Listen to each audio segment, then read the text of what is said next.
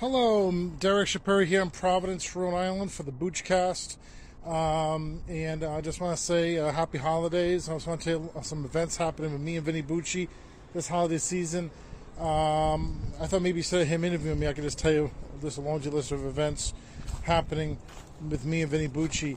Um, D Shop in the morning is on vacation um, from uh, December 24th till January 3rd. I'll be back on VinnyTheBooch.com. It was 6 a.m. to 9 a.m. Monday through Friday. The Boochcast rerun show is on VinnyTheBooch.com right out to D Shop in the morning. That's on vacation till January 3rd. Um, also, um, from November, I mean, from December 24th to January 3rd, the Boochcast show that airs on VinnyTheBooch.com under the Boochcast rerun show on vacation from December 24th till January 3rd um, at 12 p.m.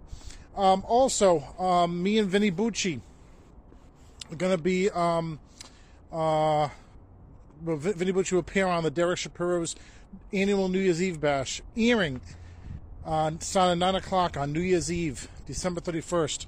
DSSTVstation.com um, and on DerekShapiroShow.com, leading Channel 1. In addition to that, um, New Year's Day, the annual movie countdown show with me and Vinny Bucci, movie internet channel.yolasite.com, movie internet channel.godaddysites.com on the front page. Also, if you haven't uh, watched the movie yet, starting over, um, also, um, I just lost my good friend who's been in a lot of our movies, James Buddy Love Herring. Um, he was in a lot of my movies, you know, Walking, Walking Part 2, Pastor Harris, Vinny Bucci, and Jerry Truman. He was in Holidays on the Mall Part 1 and 2, and he was in Starting Over. The recent Starting Over movie is out now on movieinternetchannel.yolasite.com, movieinternetchannel.godaddysites.com, and on YouTube. Just put in Starting Over movie Derek Shapiro. James Buddy Love Herring was 70 years old. He passed away of COVID and pneumonia. Um, and uh, just uh, peace goes out to his family. I just recently went to his wake and his funeral. Other than that, Vinny Bucci fans, um, you'll be seeing me and Vinny Bucci on New Year's Eve and on the Movie Intent channel. You'll listen to come Movie Intent channel. Go to come on New Year's Day at 9 o'clock in the morning. And December 31st, the New Year's Eve bash, 9 p.m. Derek Shapiro should have come leading Channel 1 and DSSTVStation.com. Thank you. Vinny, happy holidays. Happy New Year. Be safe, everybody.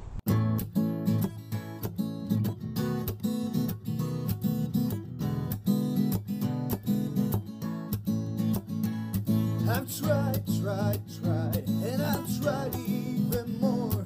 I've cried, cried, cried, and I can't recall what for. I've pressed, I've pushed, I've yelled, I've begged, hoped in some success. The inevitable fact is that it never will impress. I've no more fucks to give, my fucks have all run dry. I've tried to go fuck shopping, got no fucks to give. The more fucks I've tried to get,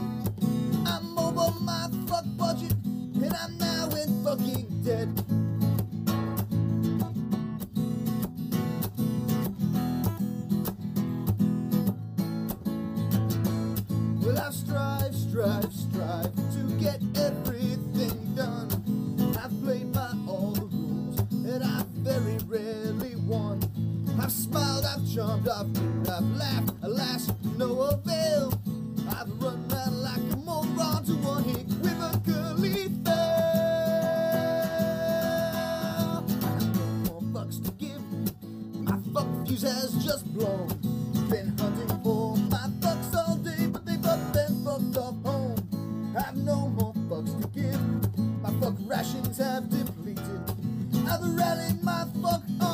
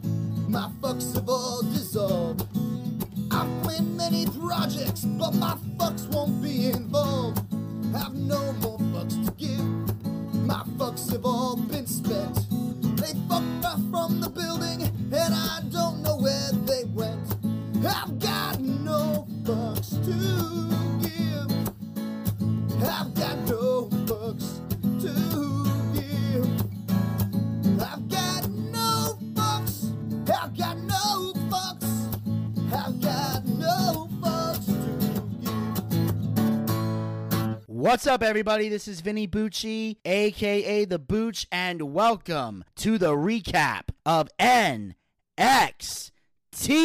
And unlike last week, I am riding solo on this episode because uh, last week I had the broke soulless ginger Zach Scott with me, but uh, because of our schedules and uh, everything that's going on in our lives, uh, Zach mentioned before this is gonna be the it's gonna be a long time before he's back here on the show. But I'm excited that he came through uh, to do the NXT recap as well as to uh, record the episode that we did. Uh, it's on like Donkey Kong. If you haven't heard that one already, then after you're done listening to this, go back and check that one out if you love Zach because that was a one hell of a great great episode and. Speaking of great episodes, uh, this episode of NXT was also great, and I'm not going to waste any more of your time. We're going to jump into this uh, right here, right now, and uh, we kick things off on this episode of NXT with a in-ring segment from the NXT champion Tommaso Ciampa. Uh, Ciampa basically talks about how Bron Breakker is going to interrupt, and he has something he wants to say to his face. So rather than wait for him to interrupt, he uh, calls him out to the ring. Uh, Ciampa says Breakker earned his title shot at New Year's Evil, which is set to take place January 4th. He said at Halloween Havoc, Ciampa exposed Breakker. Ciampa says Breakker isn't ready to be champion in Ciampa's NXT. Breakker doesn't stack up to the former champions. Ciampa stresses that Breakker is doing great, but he doesn't know if Breakker is ready for this. The responsibility is too much too soon. It only took one mistake at Halloween Havoc, and it was all gone. Ciampa is sure Breakker won't make a mistake like that again. Ciampa yells that reality is going to hit Breakker before slapping him in the face. Breakker grabs Ciampa by the throat and lifts him in the air in a gorilla press. Breakker smiles and sits Ciampa down. Ciampa looks confused. Breakker tells Ciampa that blood is in the water and he is going to eat and become the new NXT champion. Breakker walks away as Ciampa clutches the NXT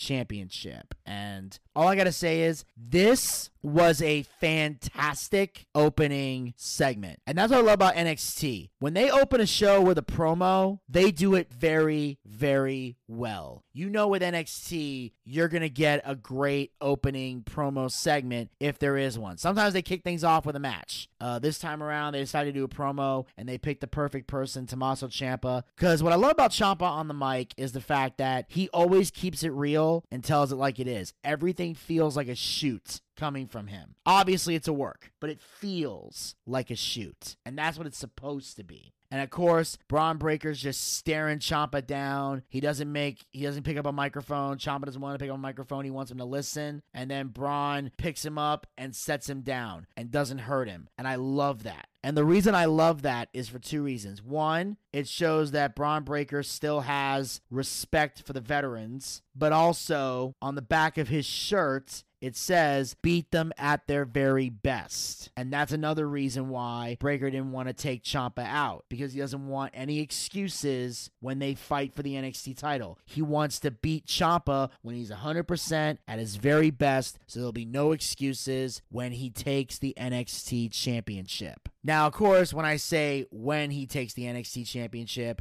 I'm talking about his mindset because there's no guarantee that he's going to walk out with the NXT championship. And I'm going to be honest, there's a part of me that thinks he's got a really good shot at winning it. And the reason I think that is because the Royal Rumble is coming up. And I feel like if Bron Breakker walks out of New Year's Evil as the NXT champion, I think Tommaso Ciampa might finally get called up to the main roster. And at this point, I feel like he has to. And I know a lot of people think the main roster for NXT stars is the kiss of death. And obviously, the shit that Keith Lee and Karrion Kross went through is a prime example of that. But here's the reality there's nothing left for Ciampa to do in NXT. I mean, he's been NXT champion twice. He's held the tag team titles with Johnny Gargano. So unless Ciampa wants to have a run with the North American Championship, he might as well go to the main roster. That's all that's going to be left for Ciampa to do. And I could see him doing that because Carmelo Hayes has been saying that, you know, as the North American champion, he is the A champion on the show. He's the number one champion, even though we all know that's bullshit. Because the North American title, as great as it is, it is a mid card title. And the NXT title is the top belt. You are the A champion if you are the world champion. And that's just the truth. So I could see Ciampa going for the North American title so he can hold every belt in NXT. But if he's not to do that, then he might as well go to the main roster. And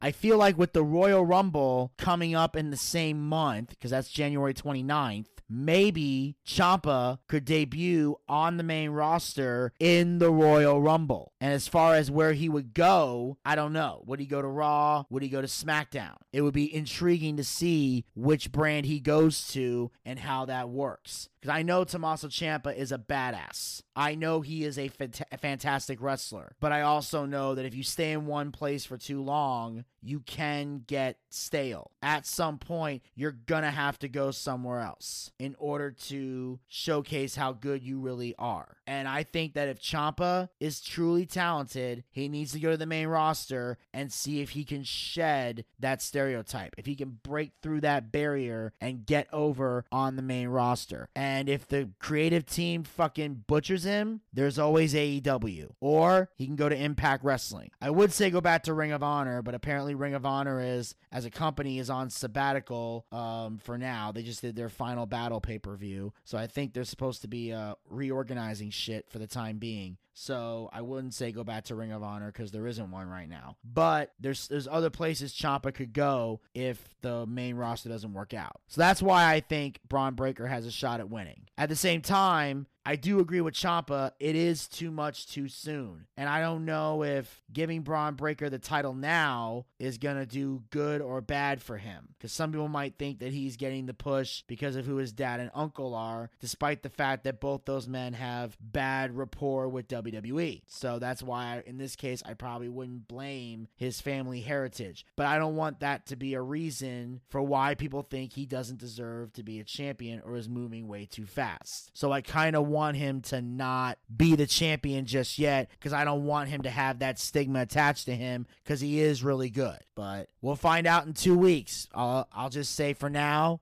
great opener to the show. And on that note, we move on to our first official match of the evening. We have a street fight Dakota Kai versus Raquel Gonzalez. Now, technically, they say this match started in the ring. I say because it's a street fight, it started backstage. Because backstage, Raquel is making her way to the ring. Dakota Kai pushes a road case at Gonzalez. Gonzalez avoided and the two brawl. Kai tries a Rana, but Gonzalez puts on the brakes and swings her into some metal scaffolding. Gonzalez lawn darts Kai on, in, into a cage. Kai lands a few strikes. Gonzalez drives the metal scaffolding into Kai's gut. Kai throws anything she can get her hands on at Gonzalez. And then they do a bunch of other fighting outside the ring, even through the parking lot in the backstage area, all the way till they get to the ring. And this to me was the true definition of a street fight. And what I found the most interesting was this is the first time I have seen a street fight or a hardcore match start backstage since like the 2000s and WCW because back when I would watch the pay per views on the networks, I didn't watch Nitro during this time. I would notice that anytime they had a WCW hardcore title match, 99% of the time it started in the backstage area and eventually worked its way to the ring. So I kind of liked that mindset of it. I liked seeing a street fight start back there, and I also liked the fact that it was fucking violent. Like there were a lot of times where Raquel was like,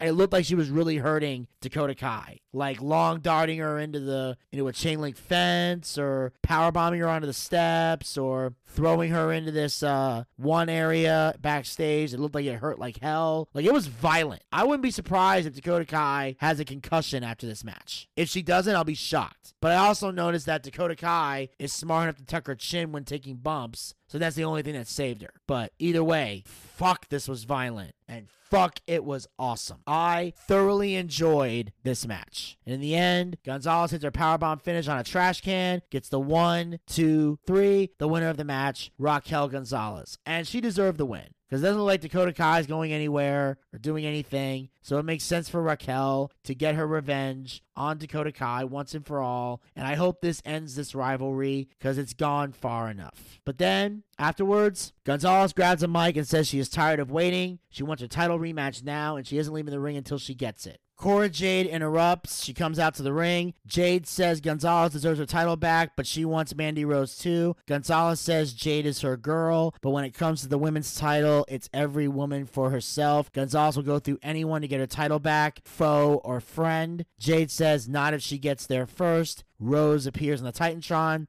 She's at a pool hanging out. Rose says they are both jealous of her, but since it's the holidays, she has a gift for them both. At New Year's Evil, she will defend her title against both of them in a triple threat match. They can also enjoy an ass kicking tonight. Gigi Dolin and Jacy Jayne attack Gonzalez and Jade from behind with kendo sticks. Jade and Dolin launch Gonzalez through a table. Okay, let me just say this right now. My biggest gripe with this whole fucking segment was the kendo stick attack. Mostly because of Cora Jade. Okay? First, Jacy Jayne hits Raquel with the kendo stick. Cora Jade looks over there, then looks over, then quick, then looks over. There's a there's a long pause, and then Gigi hits her with a kendo stick. That was the fakest thing I'd ever seen in a long time in wrestling. What should have happened is both those women should have got hit with kendo sticks at the same time. Because I'm standing next to somebody, and all of a sudden I see somebody get hit with a kendo stick. My first reaction is punching that other person. I'm hitting Jacy Jayne with everything I got, and then maybe Gigi can come up and hit me with a kendo stick.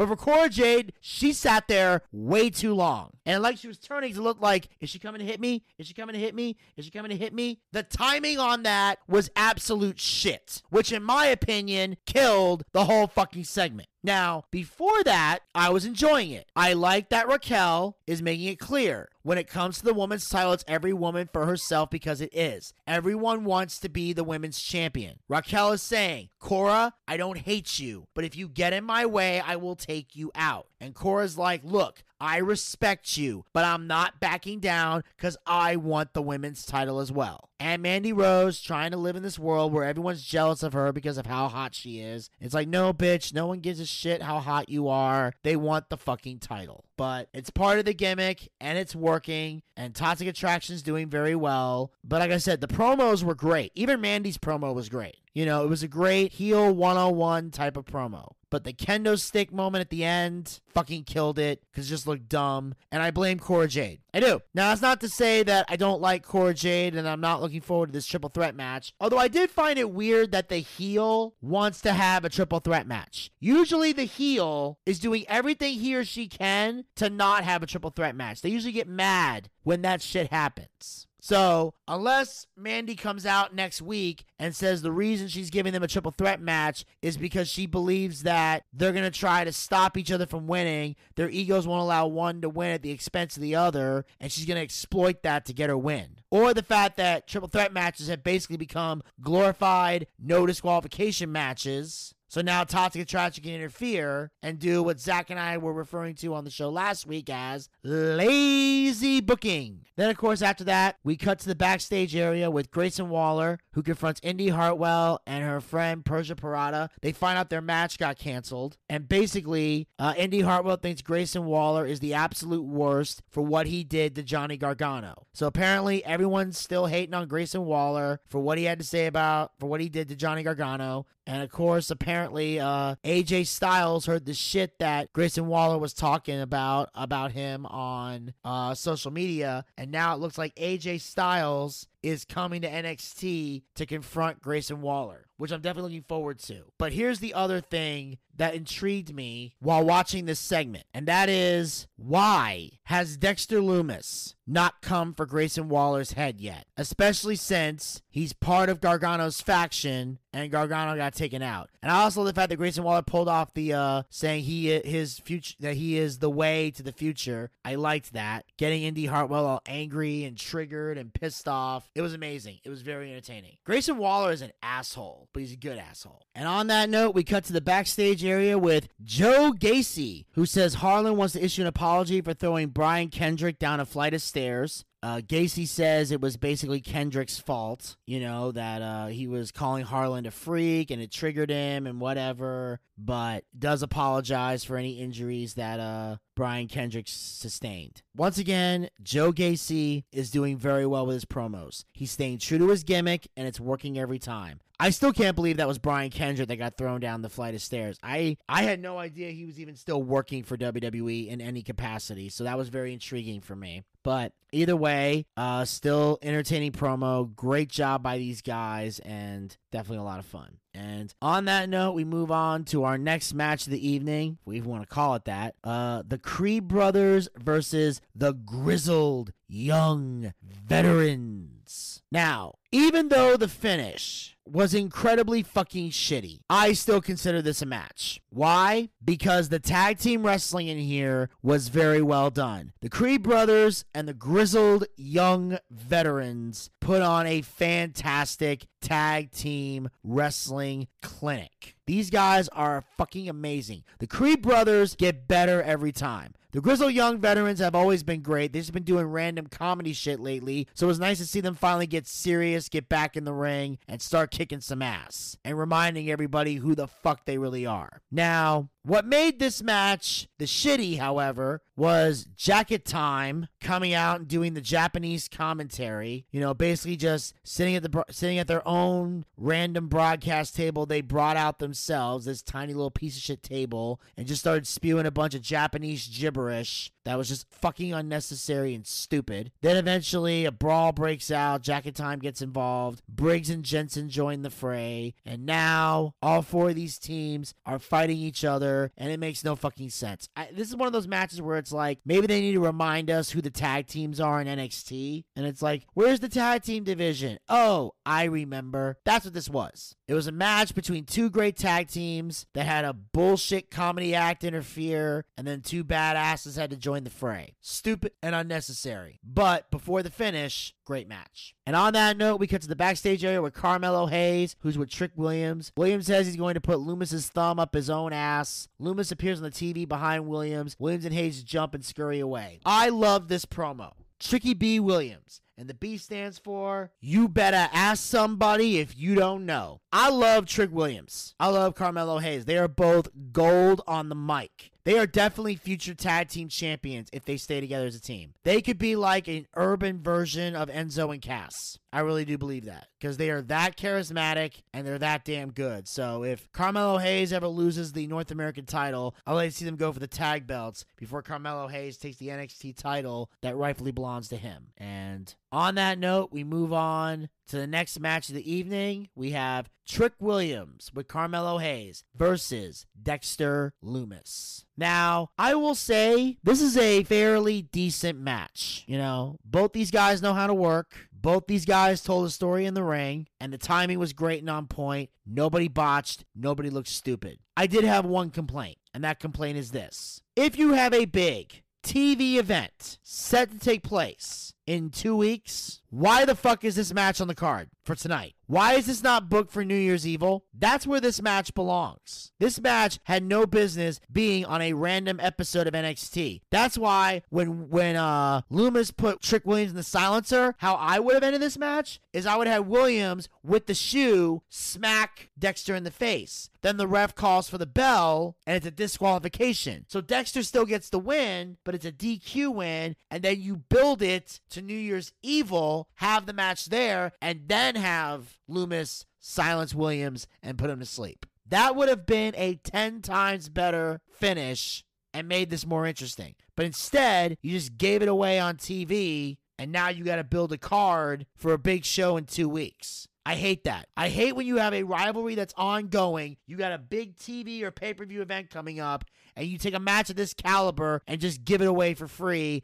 where it means nothing. And it's not just NXT that does this. Raw does it, SmackDown does it, AEW does it. They're all fucking guilty. Of doing this dumb shit. If you have a big match or a big pay per view and you have a rivalry that's ongoing, end it at your big fucking show to up your ratings, bring in your fans, and make money. And what makes me so fucking mad about this is that these are decisions that are so fucking simple, but yet nobody in charge of booking or a wrestling company can figure that logic out. Nobody. And then, of course, after the match, Grayson Waller attacks Lumis with a chair. Backstage, AJ Styles arrives. After the break, Waller goes on and on about how great he is. Mercifully, AJ Styles interrupts. Waller takes credit for getting Styles to come to NXT. Styles tells Waller to shut the hell up. Styles calls Waller the biggest jackass in NXT. Waller asks Styles why he is here. Waller goes on and on about nothing important, and Styles says Waller is trying to get the AJ Styles rub, and that he's. And then Grayson Waller says you're here because your meal ticket left you last night. And Styles says, eh, I'm not sure Waller is a superstar. Bron Breakker, sure. Carmelo Hayes definitely. Waller, not so much. Waller is all style and no substance. Waller threatens to end Styles right now. Styles tells him to do it. Waller had a few good weeks and thinks he's a superstar. Styles tells him to try being phenomenal for 20 years. Waller rolls out of the ring and says he's going to let Omos get Styles first. He'll get next. Okay, now, obviously, I didn't watch Monday Night Raw last night because I'll be honest, I don't fucking watch Raw anymore. I know a lot of people look at me like, Vinny, you should be watching Raw. I don't. It's unwatchable for me. I just check certain highlights on my phone if I have time. NXT, as I mentioned before, is the only wrestling show from start to finish I even watch anymore. AEW, I do occasionally, but NXT is where my main focus is because A, it's the one show that I'm required to recap, and B, it's the most entertaining to me. So if the Styles Omos tag team is truly broken up and they're truly going to fight each other, I'm going to be intrigued to see how that goes. Because I know Styles can make it on his own. I'm not sure if Omos can. He rarely ever speaks, he rarely ever works, and he seems to be the type of guy that can only have good matches in tag team matches with a little guy to do 90% of the work. So I don't have a lot of confidence right now in Omos. Hopefully I'm wrong. But I really do hope they're not going their separate ways or that Omos is not going to get some crazy victory over Styles. Unless AJ can find some miracle way to win. But I definitely want to see AJ Styles versus Grayson Waller. And ideally, I would love to see it at New Year's Evil. But that's probably not going to happen. So what I think should happen is at New Year's Evil, we need to see Grayson Waller versus Dexter Lumis. And then once we get to the next takeover, and I'm going to call it takeover because I don't know what else to call it. Like NXT pay per view just feels weird to say. But when we get to that next, you know, event, then you can have Grayson Waller versus AJ Styles. And if Omos is going to beat AJ Styles, then Styles needs to come to NXT full time because they don't have a lot of stars down there. And I feel like AJ Styles could have great matches with all the 2.0 guys, and he could play a major role in getting a lot of them over. And because AJ Styles never went to NXT, he went straight to the main roster. NXT is uncharted territory for the phenomenal one to explore. And on that note, we cut to the backstage area with Malcolm Bivens, who challenges Carmelo Hayes to a title for title match with Roderick Strong at New Year's Evil. Now, at first, I was shocked when they booked this match. But then, as I did more research, I heard rumors about the fact that they're looking to get rid of the Cruiserweight title. It served its purpose and it just isn't useful anymore. So, if you are going to do a title unification match like this, this would be the perfect way to get rid of the Cruiserweight title once and for all and just have the North American title. The big question is who would get to wear that belt? Roderick Strong or Carmelo Hayes? Because I definitely know Carmelo Hayes is insanely over and extremely talented. So I don't know if I want to take the belt off of him. I also know that Roderick Strong is very, very gifted and he is a former North American champion as well. So it would make sense to see him with the NXT North American title. But if Roderick Strong's going to beat Carmelo Hayes, then Roderick Strong needs to be ready for a big push and Carmelo Hayes needs to either be getting a shot at the NXT title or showing up in the Royal Rumble. Preferably NXT title. And that's, of course, assuming Bron Breakker doesn't win in two weeks. And then we cut to a random segment with MSK and Matt Riddle. I'm not going to spend a lot of time on this because I know you guys are tired of me bashing these three idiots. But that's what they are. They're fucking idiots. And that's all I'm going to say about this. I'm not even going to talk about this segment. All I'm going to say is two things. One, it's fucking stupid. And B, if you found this entertaining at all, you need fucking therapy because something is mentally wrong with you. You were born with a dick in your brain and you're fucked in the head if you found any entertainment in these three fucking morons. And on that note, we move on to the next match of the evening, if we even want to call it that. Uh, Idris Enofe versus Von Wagner. Uh, the answer is no. We're not going to call this a match. Mostly because Von Wagner beat the shit out of Enofe for a good period of time. Then eventually Robert Stone came out to watch the match, and then Enofe surprises Wagner with a with an inside cradle for the win. So Idris Enofe gets the win. And after the match, Wagner destroys Enofe. Now, I liked that. Now, I don't know much about Idris Enofe, nor do I give a fuck. So I don't know if this is like a former champion they want to push, or he's got some type of skill that WWE thinks that, that is useful, and that's why he's getting this like random ass victory here. But either way, it doesn't. It, it, looked good because Von Wagner looked good in defeat, and Ofi got a win, you know, to keep his character going. But overall, it was just kind of meh. Nobody really cared. Next, we get to the backstage area with Imperium, who says they aren't worried about MSK finding their shaman because they have a general. I loved this promo simply because they say they have a general, which leads me to believe if Douche Riddle is going to come down to the ring with MS Gay, then I think Walter should come down with Imperium. And seeing Walter just decimate everybody, I think, would be fucking awesome because Imperium definitely needs to hold on to the tag belts because MS Gay does not deserve to get those belts back.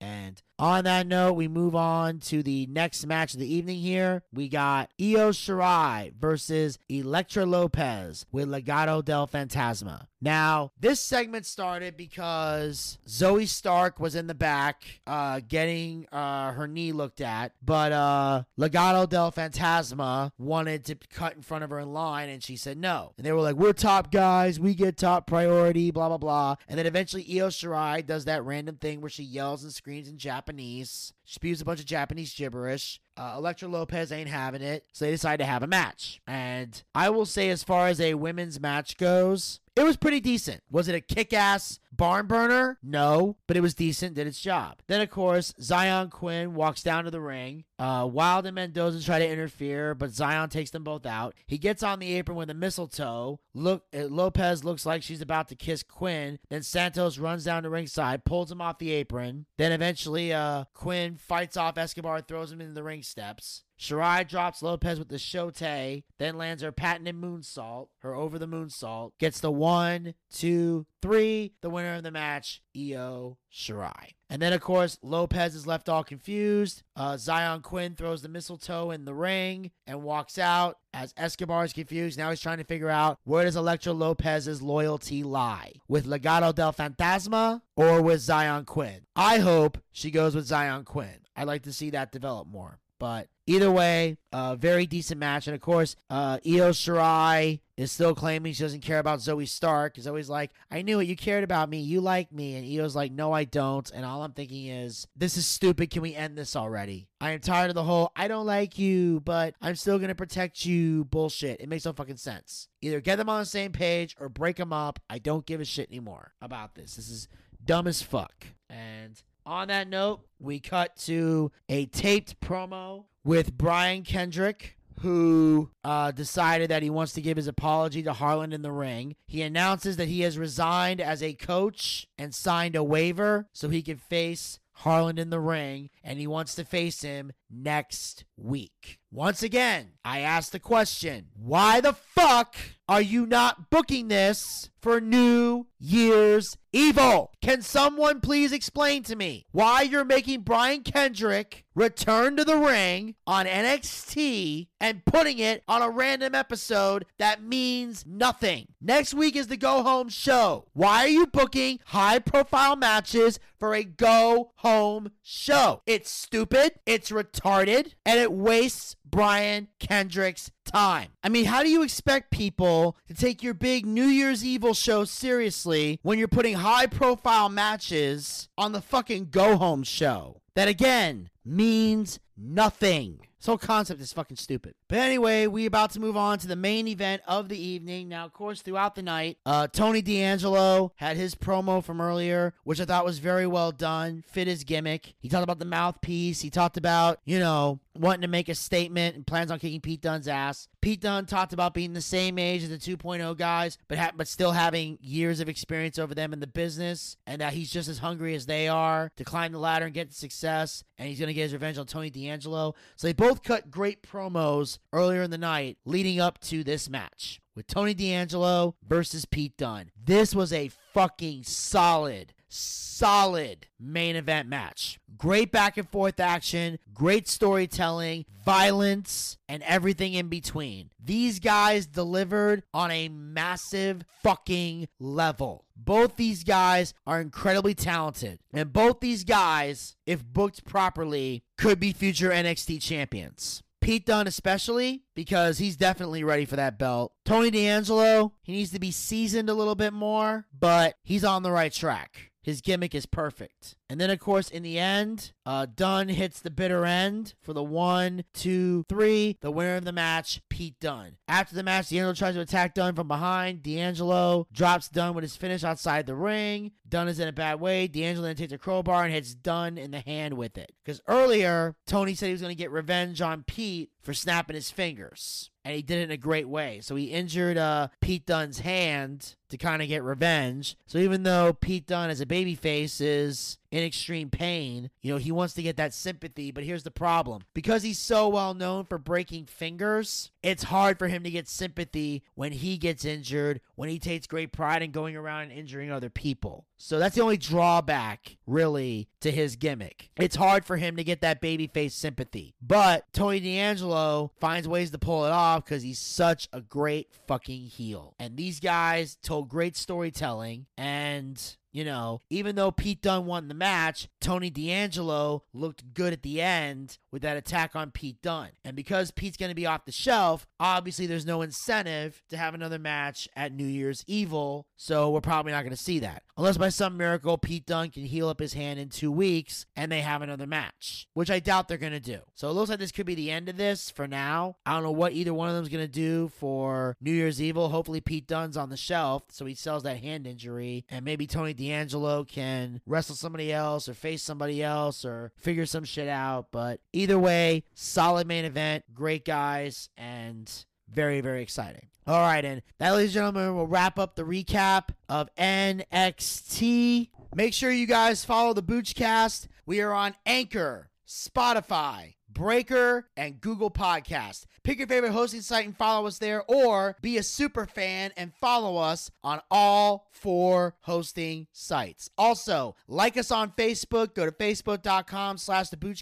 We have archived episodes of the show as well as great content. And speaking of great content, make sure you guys check out uh, Derek Shapiro's new movie, uh, Starting Over. Uh, that will be featured on the uh, Boochcast Facebook page. And also, make sure you guys tune in on movieinternetchannel.yolasite.com and all the other crazy uh, Derek Shapiro websites uh, for our New Year's Eve show we're going to be doing together, as well as the movie countdown, you know, best movies of 2021 that Derek Shapiro has done. Uh, we do this every year. Make sure you guys check it out. It's going to be awesome. Also, make sure you're following us on Twitter and Instagram at the Boochcast. Get the latest tweets, photos, and videos. Also, be sure to subscribe to the YouTube channel where you can check out all of our content, including Boochcast reviews, Dark Side of the Ring, uh, our archive watch parties, our D&D one shot, funny skits, holiday videos. We got the Christmas video coming out Saturday, so make sure you guys check that out as well. It's to be hilarious. So that's going to be featured on the YouTube channel as well. So hit the subscribe button and ring that bell to be notified so you'll know when the new episodes of Boochcast Reviews Dark Side of the Ring will be featured. Uh, we got, of course, coming your way in the future. We have the Dynamite Kid, the Plane Ride from Hell, the Double Life of Chris Kanyon, uh, Blood and Wire, Onita's FMW. We have Bikers, Bombs, and Bedlam uh, with Johnny K-9. We got the Many Faces of Luna Vachon. Got XPW, and of course, the steroid trials. All coming soon. So make sure you hit the subscribe button and ring that bell to be notified so you'll see when those episodes will be featured on our Boochcast YouTube channel, as well as other additional content that will be coming soon. Also, make sure you are following us on Twitch. Go to twitch.tv slash the Boochcast. That's where we do our live wrestling watch parties. Our next watch party will be Saturday, January the 29th.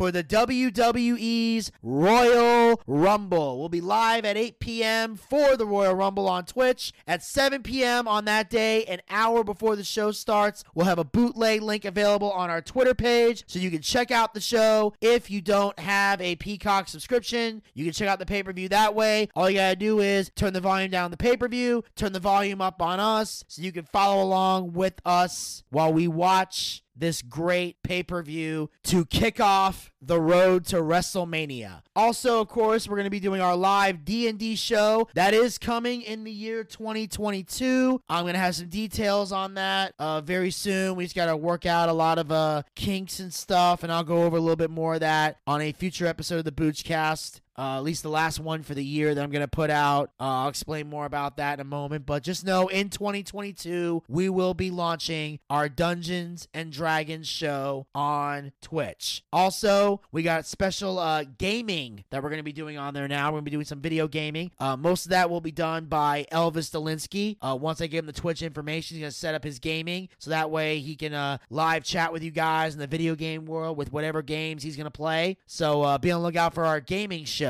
coming very soon in 2022. So make sure you guys are ready. And of course, you can support the Boochcast by going to anchor.fm slash the Boochcast slash support. Become a supporter of the Boochcast. Support this podcast with a small monthly donation to help sustain future episodes. Now, there are three levels you can donate at, all with prizes coming soon. The first level is you can donate for a mere 99 cents. That's right, just 99 cents per month is all you have to donate. If you got a lot of bills to pay and you don't have a lot of money to throw around, but you still want to support the Boochcast because you're a fan, that's what the 99 cent level is for. You know, as much as we love uh, you guys and want you guys to donate, we don't want our fans to break the bank. We don't want you to sacrifice a car payment or a house payment or feeding your family to help out this show. We would never ask you guys to do that. That's why we're saying all you gotta do, just send us 99 cents and use the rest of the money to take care of business because everybody's got a dollar they can throw around. I know there's a lot of homeless people with change in their cups. But if you got some extra spending cash and you want to help out, the second level you can donate to is $4.99 per month. That's right. The same amount of money you would pay for a Peacock subscription. I know a lot of you guys out there aren't fans of the Peacock, so don't give them money. Give us money. We got better content than the Peacock anyway. And then of course we have the third and final level you can donate at, which is for a mere $9.99. That's right. The same amount of money we used to pay for a WWE Network subscription. Uh, ever since they sold to the Peacock, you've had nowhere to put that $9.99. So take that $9.99, bring it over here. We got better content than the network. And the best part is, unlike the WWE, we actually care about our fans and want to take care of them. We take great pride in giving the people what they want. And the best part is, you can pay with a credit card or with GPay. And also, as a disclaimer, once you select your monthly contribution, you can send to get access to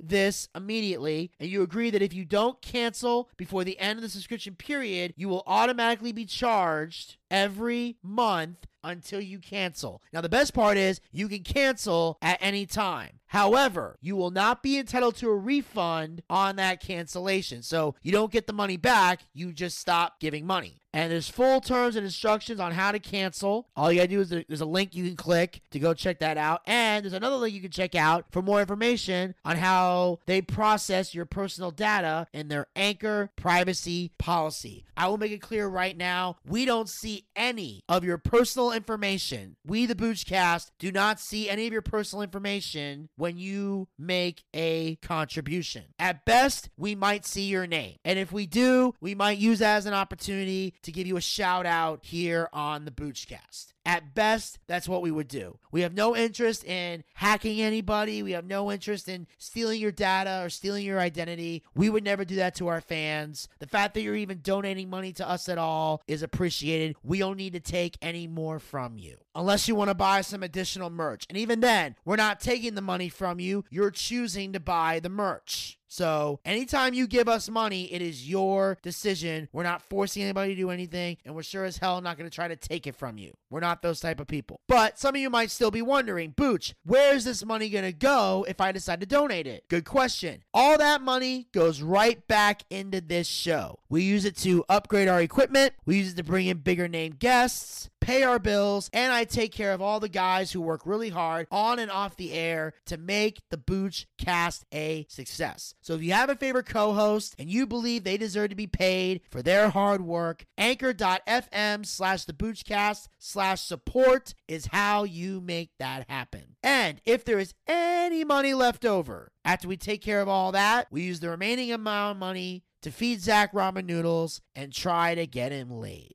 And until next time, this is Vinny Bucci, aka The Booch, saying keep on living life and take care. This has been the Boochcast. We'll talk to you guys next time. Until then, pizza, baby. Well, I see by the clock on the wall that it's time to bid you one and all goodbye. Goodbye. So long. So long. Farewell. Farewell. Adieu. Adieu. Be good. Stay well. Bye bye. Keep warm. Relax. And eat. Take care. Stay loose. Adieu, mon vieux. À la prochaine. Goodbye till when we meet again.